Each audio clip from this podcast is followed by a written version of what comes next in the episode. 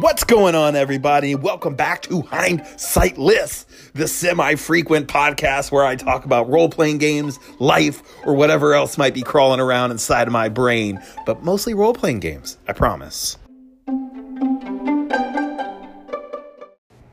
Yo, everybody, just a super quick little ranty bonus episode type thing. Uh, so no voicemails, no nothing, super fast. So let's get into it.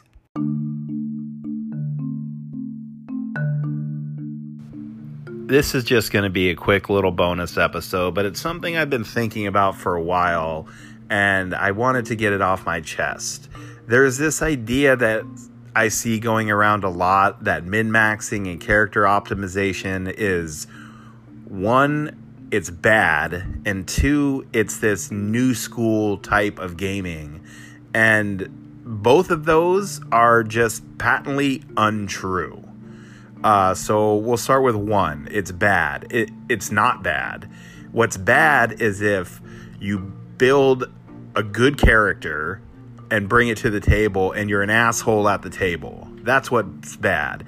If you enjoy putting together good combos to make an effective character, to make an optimized character, that's fine. That's there's nothing wrong with that whatsoever. It's how you act at the table that matters. Build as great of a character as you want. And that doesn't take away that doesn't inherently take away anything from any of the other characters. That is on the dungeon master. If the DM is bad enough to just focus on the character that is the most efficient and the most effective, that's a problem of the dungeon master and not of the person who made that character or the system they made that character in. Yeah, so I don't know. That there's nothing inherently wrong with min maxing or character optimization. And as far as the second part of it's this new school thing, it's this new type of gamer mentality. That's that's just untrue. Min maxing and character optimization has been around since the onset of D&D. If you're wearing plate armor in OD&D, you are min maxing. You are character optimizing. Uh, don't wear any armor if you don't want a mechanical advantage. If you're using your equipment in unique and creative ways to get an advantage, that is min maxing. That is character optimization. There's nothing wrong with it. It's not new, it's been around forever. Uh, if you play a game where the classes have different weapon proficiencies and you want to use a specific weapon and you pick a class that allows you to use that weapon that is min-maxing. If you are playing OD&D and you want to be better at fighting than at using magic and you pick a fighter that is min-maxing. That is character optimization in its base form and that is fine. It's an inherent part of the game you can intentionally build crappy characters and they're going to die right away, and that's fine.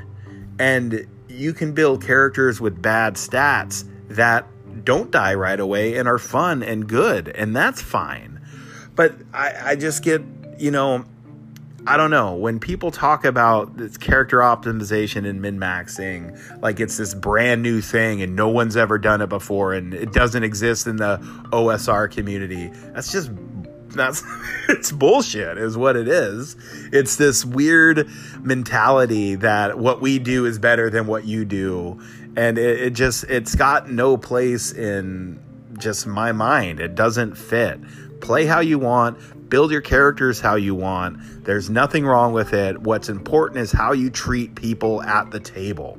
Peace out.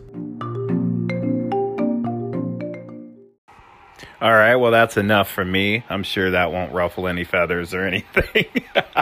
Call in, tell me I'm wrong. Tell me that there is no min maxing or character optimization in old school gaming. I want to hear about it. Anyway, folks, you all are awesome. Thank you so much for putting up with my nonsense, for listening to me, and I will see you well, I don't know. Maybe I'll never see you. Maybe I'll see you tomorrow. It depends on who you are and where you live. anyway, folks, until I talk at you again, peace out.